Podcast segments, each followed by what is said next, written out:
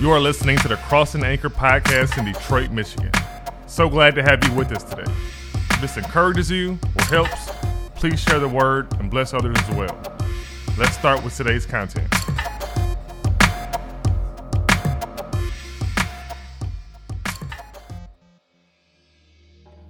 Hey, Cross and Anchor Church. My name is Andi Rozier, and I'm so glad to be joining you this weekend, sharing with you a message. In fact, we've had a time of worship, and I want to stay in a posture of worship and talk to you about worship this week. Uh, my friend Kyle Smith is with me, and he's going to be playing along. I just love sometimes just in that moment of worship that just kind of like the sound of music is a language itself and just keeps our heart posture toward worship. Now, I'm a worship pastor with a British accent, might sound Australian to you, but I live in Chicago. I mean, you're from California, we're all over the place, you know. But today, we're talking directly to you, your church, your ministry. And I love that we're in this series about the house that God is building across an anchor. So, as a worship pastor, I want to talk to you about worship. Now, when people ask me, Andi, what do you think about worship? I always answer chocolate. Why? Because we are created as worshiping beings. And worship is not a switch that you get to turn on and off. And when I have had an emotional week, do you know what I go to? Chocolate. That is my confession to you. I eat an unruly amount of chocolate that I shouldn't eat because it makes me feel better. And I know I should turn to Jesus. I know that chocolate isn't a true north. But I just want to confess to you at the beginning that even as a worship pastor, don't believe for a second that worship leaders and worship pastors aren't trying to constantly re navigate where we should point our worship to. Even the psalmist knows it himself. He says, Taste and see that the Lord is good. He was trying to recalibrate himself all the time towards knowing that I can say I like chocolate because I've tasted it. And we have to be able to taste and see that God is good before we can worship Him truly. Worship is what we give our hearts to in exchange for the promise of life. Which is why it's so important that we know who we are worshiping and what worship is. Biblical worship is a correct response to a true revelation of who God says He is in His Word. So today, I want to encourage you with three things, Cross and Anchor, about one of my favorite worship chapters. It's John 4. And I want you to turn there, and if you have a Bible, I want you to open it, bring it up on your phone, whatever it is, just get in front of God's Word right now. Some of you may know this story well, and there are some amazing messages coming in the next week or two about going to a well, and I want to go to a well as well. I just said that. And in John 4, Jesus meets a woman at a well. She's an anonymous woman. We don't know her name, but we know that she's a Samaritan woman.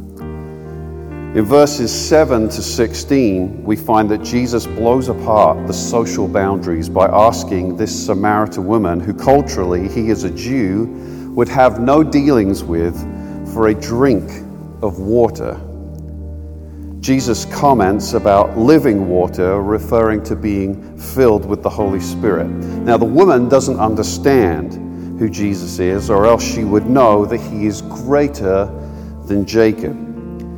And he, with gentleness and kindness and compassion, reveals his power to her by revealing what only she would know about her personal life.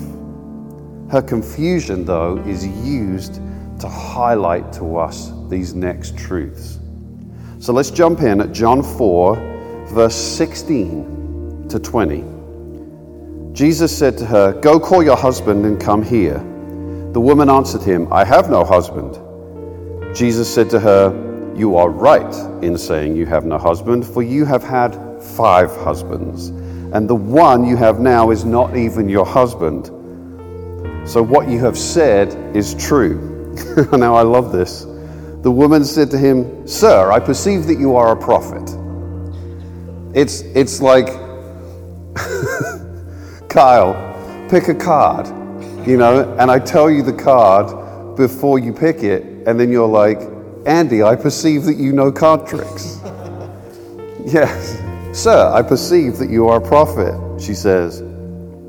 Our fathers worshipped on this mountain, but you say that in Jerusalem is the place where people ought to worship. Now listen. Verse 21 Jesus said to her, Woman, believe me, the hour is coming when neither on this mountain nor in Jerusalem will you worship the Father. You worship what you do not know, we worship what we know, for salvation is from the Jews. We are learning right here in this very verse that we do not need a physical place, an altar, or a mountain to worship God but we are able to worship God in every place. Because the Holy Spirit now, through Jesus Christ, dwells within us. And therefore, everyone, everywhere, who receives Christ as Lord will become the new temple where God's glory dwells. Now, if we had grown up in Old Testament times, that would have been a whole different thing. As, as, as God followers, we ha- would have had to ascend out of the valley up to the, the, the temple gates and, and, and through into the temple grounds, but still yet we wouldn't have been able to enter the Holy of Holies ever. But through Jesus Christ, friends, the curtain was torn because Christ went to the destination of the cross on our behalf and ultimately for his glory.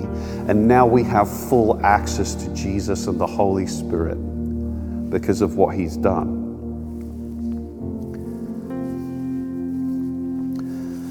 In Vertical Worship, which is our band back in Chicago, we are currently working on new songs for a new record that I hope will come out at some point later this year. And there is this one song, I didn't write it, but it just completely captivated me on this point.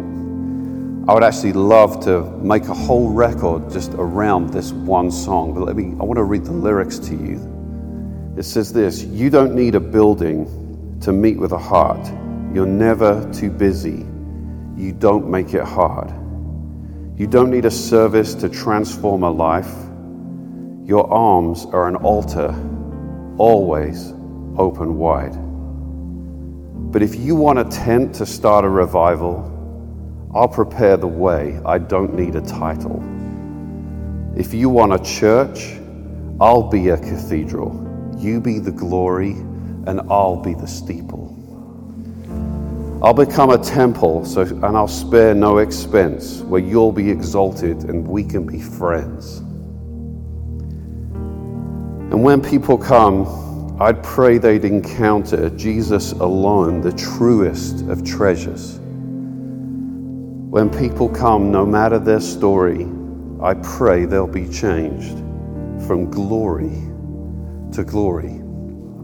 Cross and Anchor Church, in the middle of this series, right now, the middle of this season, right now, God is not pivoting because you don't have a church building. He is reminding you that you are the place where His Holy Spirit wants to dwell. God has a plan and a mission for your church but the physical location is not at the top of the list. The mission of your church is not about location, it's about missions. It's about sharing the good news to people. And you don't need a building to be able to do that. But if you've been anxious about the where the location of your church is, Know that the true platform, the stage, the building becomes your heart where the presence of God is. And in this is where the Spirit is guided by the Holy Spirit and where the truth is revealed. That you will find Him and that you will grow with Him. So, the first thing in this chapter is that God gives us a location, and that location is you. The second thing is He now gives us a prescription. Have you ever been to a doctor where you've been given a prescription? I have, you have. Now, the funny thing about that is that I can never pronounce the medication that's given to me, and I always completely trust that it will work or it will at least do some kind of work. Why? Because it wasn't given to me by a taxi driver or a, a ticket collector at a movie theater, it was given to me by a physician and much bigger than the COVID pandemic that is raging across our planet right now is the pandemic of separation from God. But He has given us a prescription. And Jesus is the great physician. It's like the woman at the well. People are walking in darkness apart from Christ. And even many, like the Samaritan woman, are sitting in the seats of churches thinking that by going to church, they are fulfilling the prescription to worship. Let me just say that again. Sometimes we think that just by going to church is filling the prescription of worship. But Jesus said, you don't get to worship on this mountain anymore. The location doesn't matter. Now let me give you the prescription. Verse 23 The hour is coming and is now here when true worshippers will worship the Father in spirit and truth. For the Father is seeking people to worship Him. God is spirit and those who worship him must worship in spirit and truth. Jesus is the only one who can be the remedy for the separation between God and his people. And the prescription to worship him is so simple. It doesn't have a medical name, but it is the only prescription to worship spirit and truth. So let me unpack that a little bit right now. Truth. This part is plain enough. The hour is coming and is now here. So he speaks of what will happen to him, and this truth centers on his person and work and the one who himself is the truth. John 14, verse 6. And the message about his saving accomplishments for us, which is the word of truth, which is the gospel of Jesus Christ, which is Colossians 1, verse 5. The truth is Jesus. Jesus is saying in this verse that the foundational elements to worship is that you must know who you are worshiping, and in addition to that, essential is spirit. Truth is a good thing, people, because its understanding leads to relationship with Him. And relationship is the goal. I want to be in a right relationship with Kyle. and, and if I don't know Kyle, then I cannot really grow a deepening and true relationship with him. Now, more than that, I want to be in a true relationship with my wife the first nine months that my wife and I were dating, uh, she lived in Hawaii. That was really nice for her. I was living in the UK, it was raining all the time. But we spent hours and hours on the phone talking. And you know what we did over those nine months? We built a relationship that was based on the understanding of who we are. I didn't need to be in the same place as she was but we built a relationship based on truth. Jesus is right where you are. And the Word reveals the truth of who He is. And He wants you to open up that Word and to read it and to feast on it so that you can worship Him in truth. If we do not worship in truth, we worship a false God. Yet our worship cannot just be at the point of accuracy, but also must involve spirit. So let me talk about spirit. God is not made of physical matter, but is present everywhere, right? Hence, worship is not confined to one place. We talked about that. God's spirit ignites and energizes our spirit. True worship comes only from our spirit being made alive and sensitive by the quickening of the Spirit of God. We believe that the Spirit also refers to here is the human spirit. Though God's Spirit is present and moving in our worship and in our spirit to engage us in worship to the Lord, all truth worship is what we would call shoulders up worship. That's where it's all based on just logical. It feels like nothing's happening. But sometimes it's okay to say the word feel because it's our spirit engaged with God's spirit, knowing that something much greater is happening in our time of worship, in our relationship with the Lord, than just a knowledge or a truth based relationship. Matthew 22, verse 37, Jesus tells us that we are called to love God, to ascribe worth to Him with all your heart and with all your soul, as well as all your mind. So there's two parts to each of us physical and spiritual. And the spirit is, is the soul. By worshiping with our mind, like I said, God's thoughts shape our thinking. When worshiping with our heart, our emotion, God wants us to feel something. And to worship with our soul, which is our will, God wants you to choose Him, to lean in to who He is. It's saying it can't just be a head thing, but it has to be a whole spirit thing as well.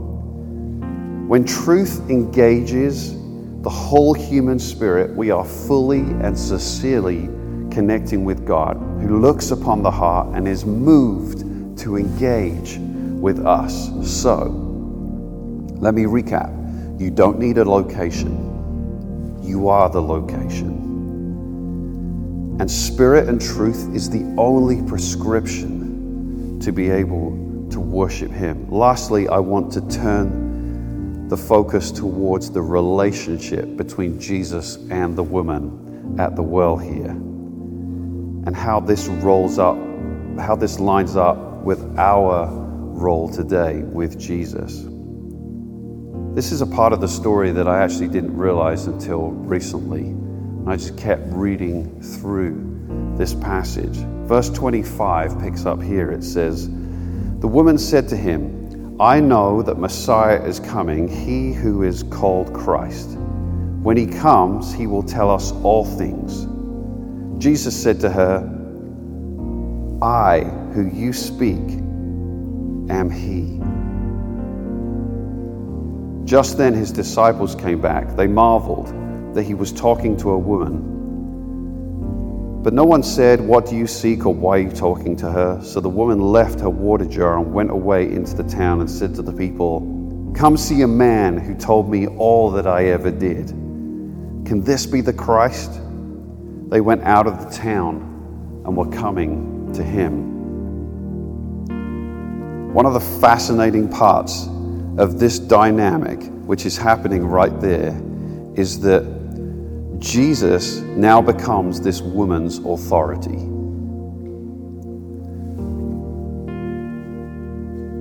Think of the place that you work right now. Think of your family structure. You are probably under authority. I wasn't raised in a Christian home. But ever since I was born, I was under authority. First, it was my parents, then, it was my school teacher, then, it was the boss of my first paper route. I worked in a food store. I did the day shift. I did the night shift. I worked in a pharmacy, a clothes store, for a gas and electricity company, for a charity, all before I moved to the USA and worked in a church. I have always been under authority. You have too. Maybe the weight of being under authority has been too much for you at some point, and you've needed to get out from underneath that. But I'm pretty sure at some point in your life, you are under some relationship under authority. Many people crave authority in the workplace until they have it, and then they go through the crushing process of trying to have to navigate it. In my life, I have at times wrestled with authority that's over me, but I've learnt that God puts people in positions of authority to accomplish His will and His purposes. But as I've sought the Lord and to become closer to Him and submit to His authority, I have recognized that running alongside authority, here it is, we meet the woman at the well, is a more beautiful gift that puts authority in the shade in our lives. And you and I have had it since we were born. It started with us being with started with us crying out to be fed and has grown with us ever since. It doesn't behave in the same way as authority does. In the hands of some people, it's still able to be manipulated, but in the hands of a Christ follower, it carries the message and power of the Holy Spirit within you. It is not your authority, it is your influence. See again in the scripture. So the woman left her water jar and went away into the town and said to the people, Come see a man who told me all that I ever did. Can this be the Christ? They went out of the town and were coming to him. Here's the first thing I love about that scripture she left her water jar. Do you know what that says to me? She ran. Because you cannot run with a water jar. Also, she wasn't thirsty anymore.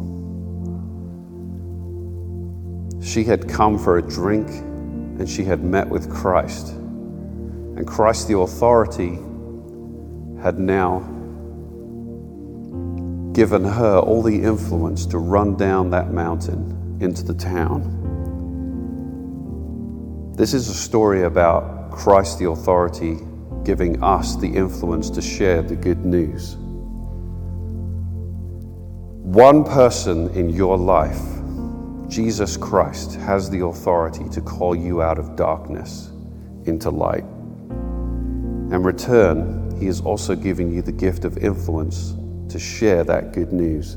Only through Jesus can we attain and receive eternal life and drink from living water. So, there is no location needed to tell everyone about Jesus, to worship Him. There is no other prescription than to worship Him in spirit and truth,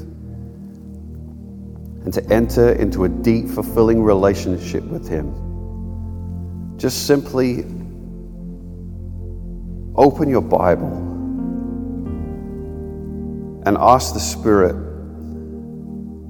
Lord, come and fill me afresh today. That I would worship you in spirit and truth.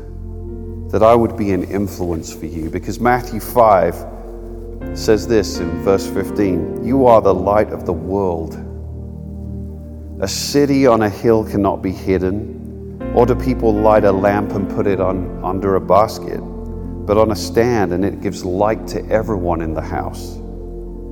In the same way, let your light shine before others, so that they may see your good works and give glory to your Father who is in heaven. Seeing good works isn't about boasting in accomplishments, it's allowing Christ to be seen in you and allowing your influence to shine on all the people that you see.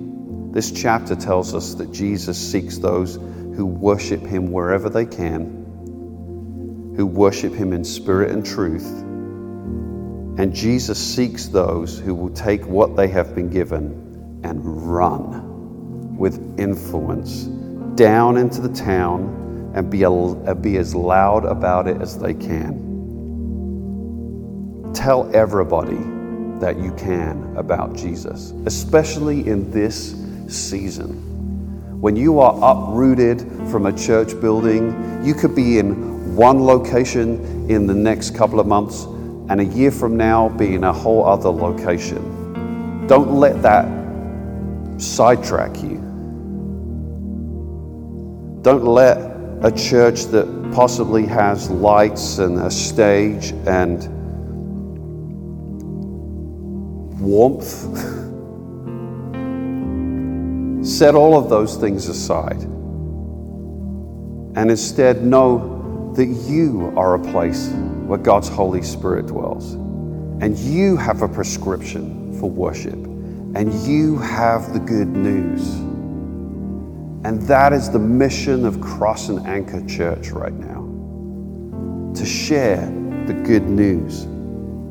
The woman at the well had no authority, yet through her newfound and gentle interaction with her Savior, she changed everything for the whole town of people that day.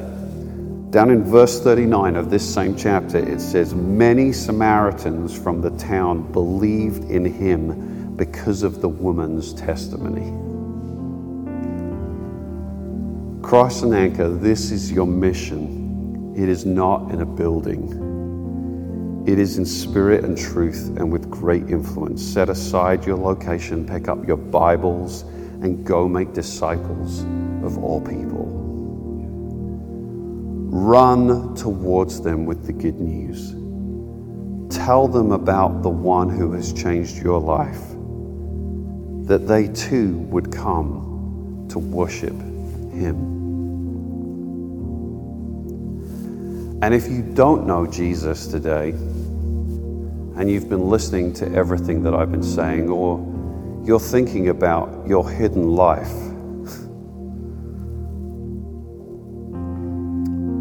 let's go to the well right now. Maybe today is the day that you need to accept that Jesus knows everything about you and has seen everything that you've ever done and is asking you into a relationship with Him. Not an earthly relationship, but an eternal relationship. And you can accept Him today as your Savior. And trust me, when you do, you will want to run and tell everybody about it. That will be the evidence of your relationship. It will completely change your life. Maybe you have been following Christ for a number of years, but you have never felt the boldness to go and share the good news. We're going to pray right now also that God would give you a supernatural sense of courage and boldness, that He would put people in front of you that you can tell your story to. There's no magic spell, there's no perfect prayer. You are the light of the world. And God does not want to hide you. He is so proud of you. He loves you. Let's pray. Father, I pray for the people, the brothers and sisters of Cross and Anchor Church. You see them in their homes, sitting in front of phones, laptops, TV screens right now. You don't see a church divided because there's no physical building. You see a church gathered, gathered under the banner of Jesus Christ set into the heart of the city of Detroit to bring light to the people of this city. Father, I pray for those who don't know you, who want to accept you today, sitting at the well as Savior.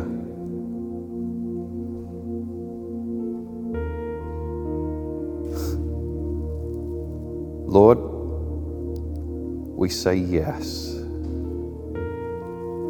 Yes to following you. Yes to eternal life. Yes to making you Lord and Savior and authority in our lives. We pray for people with a desire to want to tell the good news, but they have often struggled with the boldness to do so. Father, we pray in Jesus' name that you would meet them where they're at, that you would put people in their way, that you would be the whispering voice in their ear, Lord, that tells them, tell them about me, tell them about what I've done. And Father, overall, we pray that the people of this church, as they gather in their homes right now and at some point gather together again, we'll not just have a room full of people, but a room full of empty chairs that over this next year will be filled with new believers, new people who have come to salvation in Christ. That is the mission of this church. We pray, let it be so. Let it be so. In Jesus' name, amen. Thank you for listening to the Cross and Anchor podcast from Detroit, Michigan. Make sure to subscribe wherever you get your podcast from and share this with others. Thanks again for listening. We'll see you next week. And let's live our lives on purpose this week.